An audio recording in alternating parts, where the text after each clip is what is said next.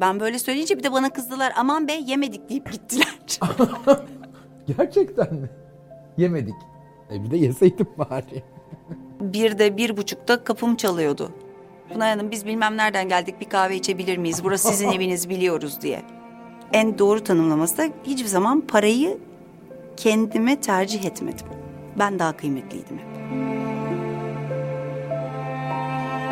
Merhaba. Merhaba. Hoş geldin. Hoş bulduk. Sosyal medyada görüyorum e, sizi takip ederken. Zaman zaman takipçilerinize çok kızıyorsunuz. Çünkü sizi bunaltıyorlar öyle anlıyorum.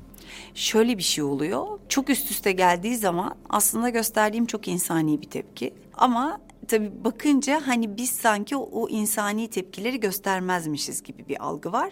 Dolayısıyla normal bir insan gibi sinirlendiğimde biraz garip algılanıyor. Ben öyle bakıyorum ama ben bir insanım ve sinirleniyorum. Sinirlenince de saklamıyorum. Eskiden böyle kol kırılır yen içinde kalırmış. Yani asla makyajsız sokağa çıkılmazmış. Mutlaka kuaförlü dolaşılırmış. İşte üzüntüler, sıkıntılar kimseye gösterilmezmiş. Hayır hayat böyle değil benim bakış açımda. Makyajsız da gezilir, saç yapılmadan da gezilir. Benim zaten kendime olan saygımdan kendime göre bir bakımım var.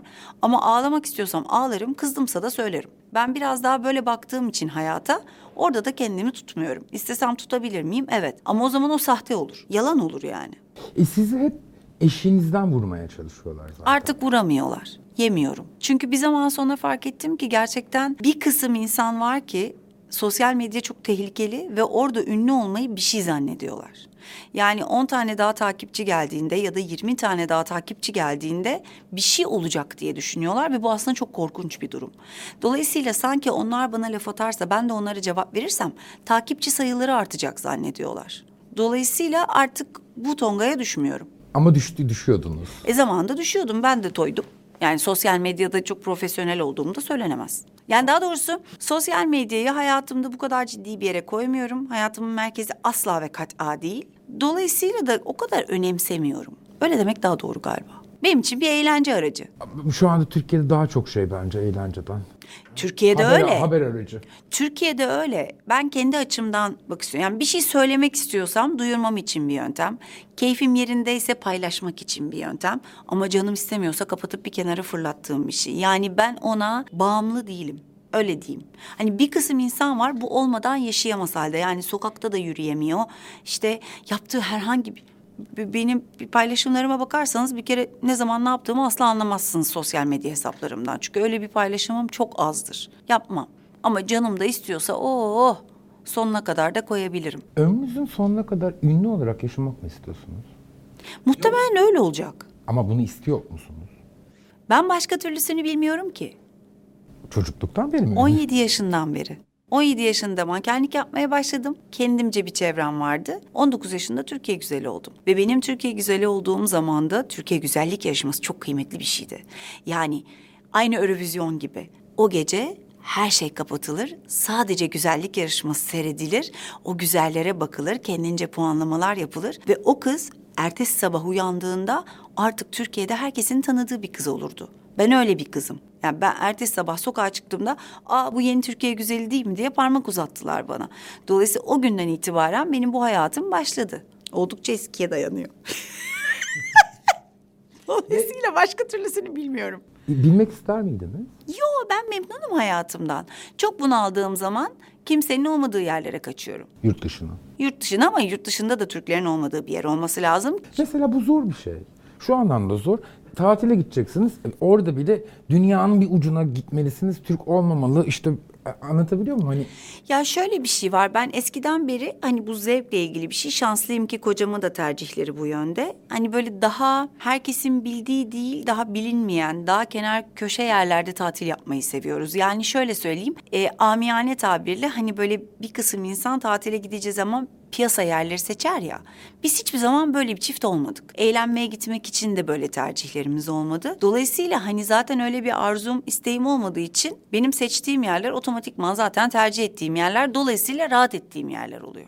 peki bu yükü taşımak zaman zaman of ya bu da çok ağır bir yükmüş demediniz mi hiç ünlü o, o, o ünle birlikte yaşarken? Ben hayatımdan çok memnunum. Yaptığım işi çok seviyorum. Büyük bir şansım var çocuklar duymasın gibi bir efsane. Zaten o yüzden de bilinirliğim bu kadar geniş. Yani Şimdi 18 seneye dayanan bir işten bahsediyoruz. 18 sene önce çocukken beni izleyen bir kadın ya da adam yani bir çocuk bugün erişkin evladıyla beni izliyor. Ama aynı senelerde anne olan ya da baba olan biri bugün büyük anne büyük baba olarak beni izliyor. Dolayısıyla o kadar geniş bir e, yelpaze tanıyor ki ve o kadar aslında sorgusuz sualsiz bir sevgi var ki haterları geçelim. Onlar zaten çok sahte. Ama benim insanların gözünde gördüğüm o kadar masum bir sevgi ki, o kadar keyifli bir şey ki bundan şikayet etmek bence haksızlık olur. Haksızlık yapmış olurum. Sizi sevenlere. Beni sevenlere yaptığım işe, yaşadığıma, yaşanmışlıklarıma. Çünkü bütün bunlar benim yaşadıklarımla ortaya çıktı. Ne yaşarsam yaşayayım, gerçekten seven insanlar beni anlamaktan vazgeçmedi. Beni anlamaya çalışmaktan vazgeçmedi. Bence çok güzel bir şey. Oyuncu olmanın bir avantajı belki de. Ama ben sadece oyuncu değilim ki. Unutmayın ki karak aslında kariyerime bırakın Türkiye güzelliğini ve mankenlik zamanını kariyerime yemek programıyla başladım. Dolayısıyla kadınlarla aramda çok acayip bir bağ var benim. Ha yemek programı. Yemek hatırladım. programı. Çocuklar duymasın ondan sonra geldi. Önce yemek programı var. Dolayısıyla çok başka bir bağımız vardı. Üstüne üstlük de çok tehlikeliydi. Küçücük mankenlik yapan bir genç kız televizyonda koca koca teyzelere yemek tarifi verdi. Düşünürseniz çok riskli bir şeydi ama Sizin, çok güzel oldu. e, zamanımızda hakikaten güzel yarışmasına. Yani Türkiye güzel olmak çok önemliydi. Çok. Şimdi hiçbir önemi yok mesela. E ama şimdi çok daha zaten her şey kolay tüketilmiyor mu? Yani şimdi Yeşilçam sanatçılarının kıymeti var mı bugünkü oyuncularda? Bu sene varsın, seneye yoksun. E bir de Yeşilçam'ı düşünün. Hepsi ne kadar kıymetli. Hepsinin yanında hazır ola geçiyoruz. Yalan mı? Be- ben benim duruşum değişiyor onların yanına geçince. Bir elimi ayağımı nereye koyacağımı şaşırıp böyle bir daha derlenip toparlanıyorum. E, yeni nesil için böyle bir his var mı emin değilim. Belki çok sayılı insan için. İnsan ne oluyor da güzellik yarışmasına katılmak istiyor? Hani o duygu ne? Siz ne diyorlar? Kendi kendinize mi diyorsunuz? Hiç öyle bir şey değil benimki. Benimki biraz tesadüflerin beni yönlendirmesiyle olan bir şey. Ben e, 91 senesinde babamı kaybettim. Babamı kaybetmeden çok kısa bir süre önce de annem bir tekstil firmasında çalışıyordu ve bu firmanın defilesi vardı. Defileyi Neşe Erberk yapıyor. E 17 yaşındayım. Düşünsenize mankenler geliyor. Bir defile var. Annem sebebiyle istediğim her yere girip çıkabilme hakkına sahibim. Müthiş bir lüks. Hele bir de yani benim 17 yaşında olduğum zamanı düşünün. Ne kadar eğlenceli. Ben de tabii ki o defileye gittim. Giyindim iki dirhem bir çekirdek ve Neşe'yle tanıştım. Neşe beni gördü ve çok beğendi. Mankenlik yapmak ister misin dedi. Dedim babam beni keser. Ortadan ikiye böler. Mümkün değil. Çünkü benim babam bana çok düşkün. Birçok baba gibi kızına çok hayran, çok aşık bir babaydı. Bu olaydan çok kısa bir süre önce onun bir arkadaşının doğum e, düğünü vardı. Arkadaşının kızının düğünü vardı. Ben de işte bir tane böyle bir etek, bir gömlek, annemin kıyafetleri. Belimde bir kemer, şu kadar da topuklu bir ayakkabı giydim işte saçım falan. Öyle makyaj çok yok. Böyle beni gördü. Ay biz düğüne gitmesek mi acaba? Seni böyle kimse görmese mi dedi. Bak hala bu kadar sene geçti üstünden. O ses tonu benim kulaklarımda ve kalbimde. Dolayısıyla dedim ki ya beni düğüne o götürmek istemeyen, kimseye göstermek istemeyen ben mankenlik yapacağım. Söz konusu değil. Mümkün değil. Teşekkür ederim teklifiniz için. Konu kapandı. Ben de fiili seyrettim ve evime gittim ama bu arada bir kart verdi Neşe. Bir gün fikrin değişirse diye. Çok kısa bir süre sonra babamı kaybettim. Ve benim bütün maddi yüküm babamın üzerindeydi. Annem bir firmada çalışan, maaşla çalışan bir kadındı. Esenbenoğa'da okuyorum. Bir okul masrafım var. Öyle ya da böyle giderlerim var. Nasıl çıkacak bu para? Lise 2, lise son var daha okumam gereken. Hangi parayla? Yok. Anne kız oturduk düşündük ne yaparız diye. Dedik ki böyle bir teklif gelmişti. Acaba ben okul paramı çıkarabilir miyim çalışarak? Denemekten zarar gelmez. Neşe'nin kapısını çaldık. Böyle böyle bir şey oldu. Biz fikrimizi değiştirdik. Hani bunu yapabilir miyiz? Bence yaparsın. Hatta ben seni güzellik yarışmasına da sokarım. Dedim dur. Ben daha lise ikiye geçeceğim.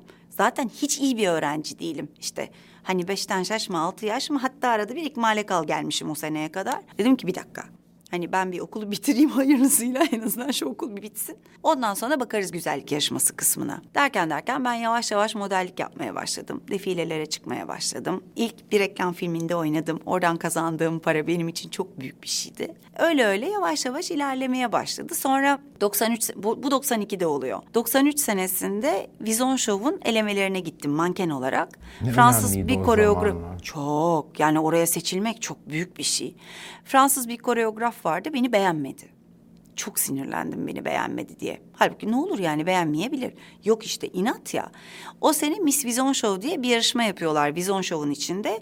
İşte kız ve erkek yürüyor. Daha doğrusu bir sezonda kızlara bir sezonda erkeklere yapıyorlar. O sene kız senesi. Ve Miss Vision Show olursan bir sonraki Vision Show'a baş manken olarak çıkıyorsun. Tabii ki o yarışmaya girildi ve birinci olunuldu.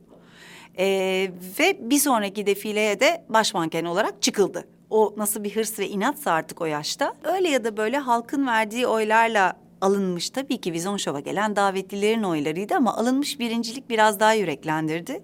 Ve San Benoît'ı bitirdiğim gibi güzellik yarışmasına girdim. Aslında yarışmaya girme hikayem böyle bir şey. Benim hiç aklımda olmayan, Neşe'nin e, desteğiyle yaptığım, iyi ki de yaptım dediğim bir şey. Güzel olarak anılmak zaman zaman rahatsız ediyor mu insanı? Ben hiçbir zaman bunu kullanmadım. Çünkü aslına bakarsanız e, özellikle dünya güzellik yarışmasında fiziki güzelliklerden çok sizin becerilerinize de bakıyorlar. Ben dünya Diyorlar güzellik ama inanıyor öyle musunuz? öyle öyle öyle. Hatta size Herkes şöyle dünya söyleyeyim. barışı istiyor yani. Ya dünya barışını falan boş geçin. Onlar evet işin klişe tarafları ama mesela biliyor musunuz ki dünya güzellik yarışmasında yarışma gecesi bacağınıza çorap giyebilirsiniz. Gözünüze lens takabilirsiniz. Tırnaklarınız takma olabilir. Body make-up yapabilirsiniz. Bunların hepsi serbest. Çünkü aslında dünya güzeli o geceden çok önce seçilmiş oluyor. Sizi bir ay boyunca kampta tutuyorlar ve o bir ay boyunca üzerinizde hep gözler var. İnsanlarla ilişkileriniz nasıl? Yabancı dil biliyor musunuz? Nasıl davranıyorsunuz? Oturmanız kalkmanız yerinde mi? Kendinize göre kültürünüz var mı? Nasıl yemek yiyorsunuz? Bunların hepsine bakıyorlar. Çünkü aslında dünya güzeli demek e, bizim anladığımız o güzellik algısının çok dışında bir şey. Bir sene boyunca komiteyle beraber çalışıyor. Dünyanın birçok yerine gidip daha çok gönüllü sosyal sorumluluk projelerinin içinde oluyor. İşte Afrika'ya gidiyor, aç çocuklara bakıyor, onu yapıyor, bunu yapıyor. Bir sene boyunca dünya güzellik bunların yarışması yaptı mı? Yaptı tabii. Yaptı. Yaptı. Ve e, o taç da onunla beraber geziyor. Çok yani bir bir sözleşme imzalıyorsunuz. Yarışmadan sonra bir sene boyunca onların malısınız. Böyle bayağı maaşlı çalışıyor gibisiniz ve işte çok az izniniz var o bir sene içinde. Siz de geçmişte magazinden çok e, çekmiş insanlardan bir tanesiniz. Evet ama genelde durumu iyi yönettiğimi düşünüyorum. Yanlış mı düşünüyorum? Bence çok iyi yönettiniz. Ben de öyle düşünüyorum. Mesela kızınız da var şimdi. Bir kız çok Var. da iyi bir ilişkiniz var. Öyle görüyorum sosyal medyada. Fena değiliz ama. Mesela kızınız da ünlü olsun ister misiniz? Çünkü siz magazinden çok ağzı yanmış, hayatının gidişi biraz değişmiş filan da bir insansınız. Hani korumacı davranır mısınız kızınıza? Şimdi bebekken Anne ben evet. ünlü ol- olacağım dese gelse. ünlü olacağım diye bir şey değil. Ben şu işi yapmak istiyorum diye gelmeli bana. Yani ben oyuncu olmak istiyorum. Ben manken olmak istiyorum. Ben şunu yapmak istiyorum. Ben televizyoncu olmak istiyorum. Kendimi buna vermek istiyorum. Ya da tasarımcı olmak istiyorum. Bununla bilinir olmak istiyorum. Her ne yapmak istiyorsa ben onun önüne artılarını ve eksilerini koyarım ve devam eder. Ama genetik olarak anne ve babadan bence birazcık bu işleri almış. Küçükken çok korudum. Ee, mümkün olduğu kadar onu daha normal bir çocuk, sıradan bir çocuk gibi yetiştirmeye çalıştım. Çünkü küçük bir çocuğun üzerinde sürekli kameraların olması çok kolay bir şey değil. Biz koca koca insanlarken bazen bunu yönetemiyoruz. Küçücük bir bebeğin bunu yönetmesini beklemek çok kolay değil. Aynı çocuk oyuncularda olduğu gibi. Dolayısıyla çok bebekken çok korumacıydım. Ama çok şanslıydım e, senelerce kurduğum basındaki arkadaşlarımla olan ilişkim bana yardım etti. Yani ben onlara şunu söylüyordum. Bebek Parkı'na mı gittim? Ya Bebek Parkı'na gitmemin sebebi evimin önüne olmasıydı mesela. Hani ben Bebek Parkı'na özel olarak Bir ara gitmiyordum sizin ki. Bebekteki eviniz çok meşhurdu doğru. Şimdi Evet. siz bunu anlatınca hatırladım. Tabii ve Su o eve doğdu. 9 aylık olana kadar da o evde yaşadı. Dolayısıyla ben çocuğumu evimin önündeki parka indiriyordum. Hani arabaya koyup özellikle bebek parkına O gelmiyordum ev ki. niye çok meşhurdu Pınar Hanım? Ne oluyor? Ne olduydu? Bir şey olduydu. Yo ben orada oturuyorum da işte altta çok ünlü bir gece kulübü olunca Evet. e, yukarısı da ben. yol geçen hanı önüne gelen çekiyor. Çünkü biliyorsunuz ki Türk basınında bak arabasının plakası bu, bak evi burası diye böyle okla işaretleme var. Aslında ne kadar yanlış bir şey. Ama maalesef böyle bir şey var. Dolayısıyla bizim orada oturuyor olmamız da yeteri kadar e, parmakla gösterilmesi için bir sebepti. Bir de siz o zaman yeni evlenmiştiniz galiba. E, ben evlenmeden önce o evde oturuyordum. Yani Yağmur'dan önce de orada oturuyordum eski erkek arkadaşımla. Hatırladım şimdi. Çok böyle o ev Böyle aman Allah'ım. apartmanı çekip daireyi işaretleyip bir de böyle ok koyuyorlardı bu evde oturuyor diye. Ne, ne kadar sakıncalı bir şey. e çok fena bir şey çünkü gece mesela birde bir buçukta kapım çalıyordu. Pınar Hanım biz bilmem nereden geldik bir kahve içebilir miyiz? Burası sizin eviniz biliyoruz diye. Çok, E sonra çok. E tabii ki gelemezsiniz diyorduk insanlara. Ne diyeceğiz yani? Siz şimdi kapınızı çalan birini evinize alır mısınız? Hayır, tabii. E tabii ki ben de almıyordum. Ama hikayem var. E, su bir aylıktı, şey bir haftalıktı. Hep beraber arkadaşlarımız evde oturuyoruz. Daha yani bir haftalık bir bebekten bahsediyoruz. O da böyle bir tane gezen beşiğim vardı. Bezi, beşiğinin içinde salonun ortasında. Biz de masada yemek yiyoruz. O evde böyle kapıdan girdiğiniz zaman arada bir küçük duvar vardır. Burası masadır. Yani direkt evin içine girersiniz. Kapı çaldı. O zaman da Filipinli bir yardımcım var. Arkadaşlarım geldi zannetti. Çünkü iki tane kadın bir anda evin içine girdi. Kadınlar bize bakıyor. Biz kadınlara bakıyoruz. Böyle masada bütün arkadaşlarım Yağmur filan. Su da orada. E biz bebeği görmeye geldik dediler. Aa, E, ben Yağmur'u hiç o kadar sinirli görmemiştim. O kadınları o evden nasıl çıkardı? O merdivenden aşağı nasıl indirdi? Ne ben söyleyeyim ne siz sorun. korkunç bir hikaye. Korkunç bir hikaye. Bir kere de bu oldu. İşte kadını uyardık bak dedik. Yani sen bilmiyor olabilirsin ama bak böyle şeyler olabiliyor. Kapıyı açmıyoruz. Bir günde su iki aylık falan böyle hani uyku arasında kuaföre kaçtım. Oturdum. Her şey yolunda mı diye tabii yeni annelik habire evi arıyorum. Yolunda yolunda dedi uyuyor. Birileri geldi dedi arkadaşlarınız. E biz sonra uğrarız dediler gittiler. Tamam sorun yok. Bir saat sonra arkadaşlarınız yine geldi. Ay kimmiş onlar ver bakayım yani beni aramayıp kapıya gelen hani olabilir de çok samimi biri olması lazım. Onu da kadının tanıması lazım. Pınar Hanım merhaba biz Malatya'dan geldik. Buyurun kızım içeride uyuyor. Evde bir tane kadın var ve kapım açık. E biz sizi bir görelim dedik hem de bir bebeği görelim dedik demeleriyle o lohusalık manyaklığıyla Nasıl bağırıyorum biliyor musunuz telefonda? Çığlık çığlığa şimdi oraya polis yolluyorum evimden çabuk çıkın diye. Çünkü düşünürseniz kadını itebilir bir damlacık kadın ne olacak? Yani eğer bir kötü niyet varsa içeri girebilir çocuğumu alabilir ve gidebilir. Ve siz hala diyorsunuz ki ben ünlü olmadan yaşamayı bilmiyorum. E şimdi ona göre yaşamayı öğrendim ama. Şimdi ondan sonra ne oldu? Kapının dışına bir demir kapı geldi. Dedim ki kim gelirse gelsin bu kapı açılmayacak. Bu kapı açılmayacak. Ancak bizden biri gelirse açacaksın o kapıyı. Yoksa açılmayacak o kapı. Hapis hayatı. Hapis hayatı değil. Ben evde yokken kimse çocuğuma kapıyı yani kapıyı açmayacak. Bundan daha kolay bir şey Fakat olabilir ne mi? garip değil mi? Yani bir insan Malatya'dan geliyor ve şu hakkı görüyor kendine. Ben zile basarım ve bu eve girerim yani. Evet. Çok garip. Korkunç. Hani na- na- nasıl bir böyle bir hak insan hissedebilir kendinde? Çok acayip. Ya bu samimiyetle gelen bir şey diye düşünüyorum. Çünkü kötü samimiyet niyetli değil bir şey bence. olsaydı çok daha kötü sonuçları olurdu çok şükür ki bir şey olmadı. Ben böyle söyleyince bir de bana kızdılar aman be yemedik deyip gittiler. Gerçekten mi? Yemedik. E bir de yeseydim bari. Korkunçmuş. çok. Şimdi geriye dönüp baktığımda gülüyorum ama o gün ne kadar korktuğumu size anlatamam. Geriye dönüp baktığınızda keşke şunu yaşamasaydım dediğiniz bir şey var mı? Hiçbir şey yok. Yaşadığım her şeyin bana bir şeyler kattığına inanıyorum. İyisiyle kötüsüyle hayatta hep doğru yapmış olamam zaten. Yapmadım da. Ama hatalar da benim. Onlar da bana ait. Ve o yaşadığım hataların hepsi bana bir şeyler öğretti. Beni bugünkü ben yaptı. Dolayısıyla hiç hiçbir şeyden keşke olmasaydı demedim. Dışarıda bir inanç var ya Pınar Hanım. Ünlü olmaya giden yol e, işte rejisörün yatak odasından geçer. Türkiye Güzellik Yarışması'nda işte jüri üyeleriyle bu kızlar flört ederler gibi. Mesela Mesela hakikaten güzellik yarışmasında jüri üyeleriyle böyle şeyler oluyor mu? bizde olmadı. Başkası yaptığımı bilemem. Ben yapmadım. Hayatımda hiçbir zaman yolum bu olmadı. Hiçbir zaman. Ne seksi ve şuh pozlar veren bir kadın oldum. Hani şöyle bir geçmişime bakın. Mesleğimde 28. senem. Ne şuh pozlar veren biri oldum. Ne farkında olmadan frikikler veren. Hata olmadı mı? Oldu. Eteğimi atarken yanlışlıkla frikik vermedim mi? Tabii ki verdim. insanım. Zaten artık bir zaman sonra anlıyorsunuz. Onlar gerçek mi değil mi diye. Hiçbir zaman yolum bu olmadı.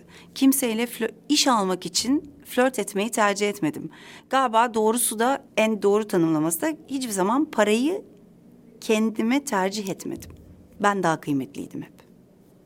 İstemediğim hiçbir şey de yapmadım. Çok şanslıyım. İstemediğim hiçbir şey yapmadım ve bunu yapabilecek, bu duruşta olabilecek gücüm vardı. Bu da anacığım sayesinde oluyor. Annem çok sağlam bir kadındı benim. Ee, ben ilk bu işi yapmaya başladığım zaman bütün işleri biz beraber giderdik. Ben bayağı annemle gezerdim yani. Görüşmeleri annem götürürdü. Bir nevi bana şoförlük yapardı. İşte defilelere falan annemle giderdim. Ama o yok olurdu. Yani beni oraya götürür, yok olurdu. Sonra da çıkışta alır götürürdü. Çünkü 17 yaşındaydım zaten başladığımda. Çok minnaktım yani 17-18 çok küçük. Üniversiteye gitmediniz bu sebeple tabii. Ee, İstanbul Üniversitesi Siyasal Bilgiler İşletme öğrencisiyken devamlı mecburiyeti vardı. Dolayısıyla ya okulu tercih edecektim ya para kazanmayı. Ben para kazanmayı tercih ettim. Pişman mısınız? Hayır. Aa, Çünkü istemez kendimi miydiniz? tabii ki isterdim. Ee, sonra bir ara da dönmeyi düşündüm ama gene devam mecburiyeti önüme çıktı. 28 senedir bir şekilde hep çalışıyorum. Açık öğretim fakültesi okuyabilirsiniz şimdi belki. Çok ihtiyacım var mı diye düşünürsek zannetmiyorum. Çünkü kendimi yetiştirdiğimi düşünüyorum. Ben, benim de yani ama ben okuyorum mesela. Ama anda. ben hayatım boyunca okumayı sevmedim ki zaten. Hiç. Hiç. Öyle roman yani mı? bana ders çalış demeyin ama sabaha kadar çalıştırın çalışırım. Ama ders çalış demeyin bana. Böyle Roman, bir kitap filan aşırı... Onunla derdim yok canım. Ha sizin Ders dersle çalışmamalıyım ben. Ama senaryo ver dibine kadar ezberlerim. İş ver sonuna kadar yaparım. Onunla ilgili değil. Ama kızınız ders çalışsın istersiniz. Ama çocuklar duymasın. Ha bu arada Mutfak. yo aslında şöyle bir şey. Suya da çok ders çalış diye baskı yapan biri değilim. Yapması gerektiği kadar şeyi yapması gerektiğini öğretmeye çalışıyorum. Yani hepimiz aynı yollardan geçtik. Ben San gibi bir okuldan mezunum. İki yabancı dil konuşuyorum. Dolayısıyla yapmam gereken sorumlulukları zamanında yerine getirdim. Ve her çocuk ders çalışmak zorunda, okula gitmek zorunda, sınavlarını bitirmek zorunda. Yapacak bir şey yok. İyi de bir öğrenci, çok üzmüyor beni. Arada bir oluyor aksilikler, onları da oturup konuşuyoruz. Siz bu kadar magazinin olduktan sonra mı Yağmur Bey ben artık oyunculuk yapmayacağım deyip kendini geri çekti? Çünkü bir evde bir ünlü yeter dedi galiba. Ya e, sebep magazin değil. Bu arada benim ko- kocam dünyanın en magazinden, sosyal medyadan, insanların söylediklerinden uzak ve dünyanın en umursamaz insanı. Beni ayakta tutan adamdır aslında. Bizim ilk beraber olduğumuz zaman da tabii ortalık kaynıyor. Sanki Türkiye'de ilk defa bir kadın kendinden küçük adamla sevgili olmuş muamelesi. Ama hala en çok konuşulan biziz. Onu ne yapacağız? Hani 12 senelik evli oluyoruz. Bir şey kalmadı şurada. Niye? Bilmem. Ya Bilmem. sanki bir tek siz misiniz gibi. Bilmem. Belki Yağmur çok çocuk yüzlü. Ondan yani bebek yüzlü adamın yapacak bir şey yok. O 50'ye geldiğinde de böyle görünecek. Bir şey değişmeyecek yani. O onun bir yapısı. şey mi Pınar Hanım? Şu zor mu hani? Şimdi siz ondan daha büyüksünüz ve hani o daha demin Deniz'le konuştuğumuz mevzu. O, o daha genç. Ürküyor musunuz? Bir süre sonra elimden kaçar mı, gider mi? Hayır. Hiç böyle bir endişem olmadı. Yağmur'la mesela aramızdaki yaşı hiç konuşmadık. Bu bizim için hiç mesele olmadı. Başkaları için olduğu gibi. Hiç. Biz sadece şöyle şeylerle eğlenirdik. Mesela ben çocukluğuma dair, ilkokula dair bir şey... işte o zaman seyrettiğimiz çizgi filmler. Sen onları bilmezsin deyip gülüyorum yani. Çünkü hakikaten bilemez. Yani bilemez aramızda 9 yaş fark var. 9 yaşta çok değil aslında. E bana göre değil ama dışarıdan bakınca insanların algısı çok başka olabiliyor. Peki şunu söyleyelim. Hani yaşı yaşına başı başına uygun olunca oluyor mu? E denedik olmadı işte. E Şimdi ne yapacağız? Hani boyu boyuma, yaşı yaşıma, başı başıma her şey uygundu. Ne oldu? Ve dışarıdan bakıldığında mesela e, bizim piyasada yani işte ünlü, celebrity camiasında evlilikler yürümez genel olarak. İşte sizinki çok sağlıklı gözüküyor. Çok da sağlıklı duruyor maşallah. Evet Hı, öyle. Çok şükür. Biz evimizin içine girdiğimiz zaman soyadlarımızı, mesleğimizi, her şeyi dışarıda bırakıyoruz. Bu ilk günden beri böyle. Daha komik bir şey söyleyeyim mi size? Ee, Yağmur benimle tanıştığı zaman benim Pınar Altuğ olduğumu bilmiyordu. Nasıl? Chatten tanıştık der misiniz? Yok değil değil değil. Şimdi Yağmur'u tanımayan birine Yağmur'u anlatmak gerçekten çok acayip olabiliyor. Çok zor olabiliyor. Çok bir kere televizyonla hiç ilişiği olmayan, magazinle hiç ilişiği olmayan bir adamdı. Küçük yaştan itibaren de bu piyasanın içinde çalışıyor olmasına rağmen. Yani çok küçük yaşta 11 yaşında mı ne reklam filmi çekerek başlamış. Dolayısıyla o da aslında ekmeğini bu işten yemiş. Sonra barlarda davul çalmaya devam etmiş orkestrasıyla beraber. Zaten geceleri çalışıyormuş, hiç televizyon seyretmemiş. Çok böyle magazin ruhu olan bir adam da değildir o. Dolayısıyla Pınar Altuğ diye bir kadın olduğunu biliyor ama o kadının bu kadın olduğunu bilmiyor. Sonra tabii ki benim kim olduğumu öğrendi vesaire ve biz birbirimize aşık olduk. İyi ki doğmuşsun. İyi ki de ve çok komik. Ee, biz işte yeni flört etmeye başladık. Heyecan var, gayet mutluyum, keyfim yerinde. Çok yakın arkadaşlarımdan bir tanesine söyledim. Dedim ki önce tanıştılar bir çekim sırasında. Dedim, biliyor musun dedim, o benim sevgilim. Nasıl yani dedi. Basbayağı dedim benim sevgilim. Pınar sen ne yaptığının farkında mısın dedi. Çocuk ne kadar küçük farkında mısın dedi. Farkındayım. Aman ne yapacağım evlenecek halim yok herhalde. İki gün gönlümü eğleyeceğim dedim. Eğledim 14 sene. Maşallah. 14 senedir beraberiz. Ha bu arada biraz önce sorduğunuz soruya geri döneyim. Onun mesleği niye bıraktığını aslında tam anlamıyla bıraktı sayılmaz. O çok bunaldı çünkü doktorlarda oynadı en son ve çok ağır tempo ile çekilen bir işti. Çok iyi biliyorsunuz. E, gece dörtte eve gelip sabah yedide geri çıkıyordu uyumadan. Dolayısıyla galiba onun o sabır sınırını birazcık zorladı o iş. Ondan sonra bir süre dedi ki bir evde bir tane çalışan yeter. İkinci bu işi yapmasın ben biraz uzak durayım. Şimdi sanki yavaş yavaş bir özlüyor gibi. Öyle hissediyorum ama iş gelir mi, teklif gelir mi, yapar mı onu bilmiyorum. Çok teşekkür ederim Ben teşekkür için. ederim. Çok keyifli bir sohbetti. Sağ olun, aynen öyle.